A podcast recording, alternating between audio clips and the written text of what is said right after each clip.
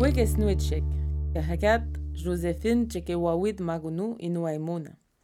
Euh, Aujourd'hui, quel mot que tu vas nous apprendre, quel, mot- quel mot? Un mot que, tu sais, qui est quand même assez rare parce que c'est pas le genre de mot dont on parle à tous les jours et surtout pas en vie de nos jours, étant donné que la jeunesse, on va être jeune de façon longtemps.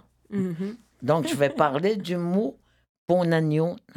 Moi, la première fois que je l'ai entendu, c'est une vieille, la vieille Marie-Louise, qui l'avait dit, ponagnon. Tous les vieux que j'ai écoutés, que j'ai transcrits et traduits, je comprenais pas toujours les mots qui- qu'ils me disaient. Donc, euh, j'attendais qu'ils aient fini le récit, par respect pour eux. Mais je, finissais toujours par retenir un mot qui retenait mon attention, que je voulais absolument savoir que qu'est-ce que ça voulait dire. En septembre, je suis allée au rassemblement des aînés.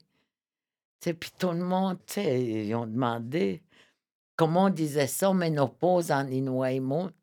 Puis il y avait des vieux là encore, mais personne euh, se souvenait c'était quoi le mot pour ménopause. Puis moi, je suis retournée dans ma mémoire, mais j'ai dit, moi, je le sais, c'est quoi ménopause, parce que je savais que la vieille Marie-Louise m'avait parlé une fois. Quand les vieux me racontaient, je comprenais pas toujours tous les mots parce que c'était tellement...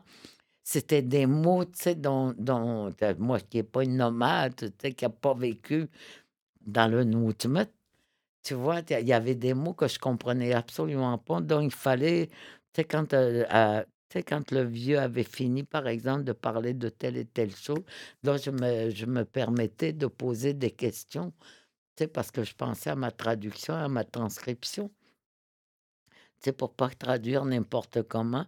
Puis Marie-Louise, comme je disais, avait eu 22 enfants. Aucune de ses enfants a, a, survécu.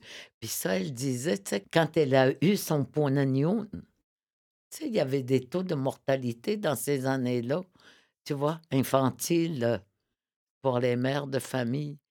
Puis là, ma- Marie-Louise, me, rappelle qu'elle m'avait dit, tu sais, il dit quand les enfants, tu sais, ils ont eu plus de, de, de facilité à survivre. Tu sais, il dit, moi, il dit, j'étais rendue à mon ponagnon. Mais j'ai Mhm. dit, c'est quoi ça? Et puis, je lui avais demandé, c'était quoi ponagnon? Mais c'était la ménopause. Quand tu es ménopausée, tu donnes plus, tu n'as plus d'enfants. Puis Punanion, ça veut dire Ça ça? veut dire, po, t'as pono là-dedans, puis ignon, arrêter la vie. C'est Mm. comme si je faisais, tu sais, pour le voir plus en image, c'est arrêter de donner la vie, cesser de, de, de, de donner des naissances. Parce qu'ignon, c'est la vie. Oui, Mhm. pono, c'est arrêter ou cesser.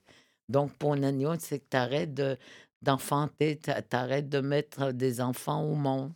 Puis un enfant, quand tu mets un enfant au monde, c'est parce que c'est la vie que tu mets au monde aussi. Mhm. Mais elle, elle était rendue à Ponagnon, tu sais. C'était la fin pour elle, tu sais, où elle aurait pu donner la vie. C'était ça. hein. Mm. Ouais. C'est Uh-huh. triste quand Ouais, même. ben, en même temps, c'est le cycle de la vie, tu sais, c'est le cycle de vie.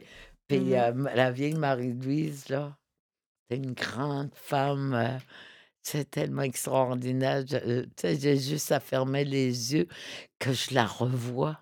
Mhm. Puis tu sais quoi? Arthur Lamotte, tu sais, que quand il avait tourné la conquête de l'Amérique en Ottawa, c'est pour faire plaisir aux aînés, et il avait nolisé un avion pour les amener en Otamehan. Tu sais, quand, parce que quand ils montaient dans le bois, ils partaient de la rivière Natashquan, puis là, il y avait la première chute qui était euh, Nakatuan, deuxième chute à Hanigap-Motenan, troisième chute, je- il me semble qu'il appelait Kopetan, puis la quatrième chute, c'était Notamehan. Puis Notamehan, c'est un endroit... euh, Oh mon Dieu, que c'est beau. Puis, puis là, quand tu arrives là, c'est des chutes. Puis c'est le. Puis tu vois les, les saumons tu sais, qui, qui retournent au lieu de leur, euh, de leur naissance pour euh, la pondaison. Mais Mm. tu vois la vieille Marie-Louise, Elle, elle a refusé de prendre l'avion. Elle a fait le portage. Elle a marché jusqu'à notre Méhan en pagayant, en portageant, tu sais, puis... Euh, c'était parce pour elle, tu sais, c'était... C'était sa dernière fois, probablement, qu'elle le referait pas. Elle avait déjà 96 ans, là. elle a tout fait. Elle a tout fait. elle est partie en canot. Elle a portagé, canot, portage, canot, jusqu'à ce qu'elle arrive à, à Noutmehan, qui est un lieu magique, magique pour euh, la, mort et la naissance du saumon, finalement. Mm Et pour elle, je pense, de voir Noutmehan avant de mourir, ça a dû être euh, quelque chose. C'est comme, c'est comme un rêve que tu fais éveiller. Mmh. Ah, je, je, peux facilement l'imaginer. Une femme. Euh. Mmh. Ah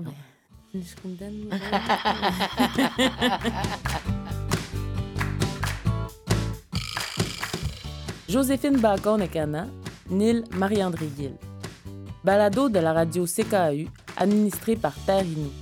Enregistré au studio Makoucham, présenté grâce à Patrimoine Canada, l'Institut Tegapèche, Transistor Media, Paul Airlines, le complexe Agara et la SOCAM.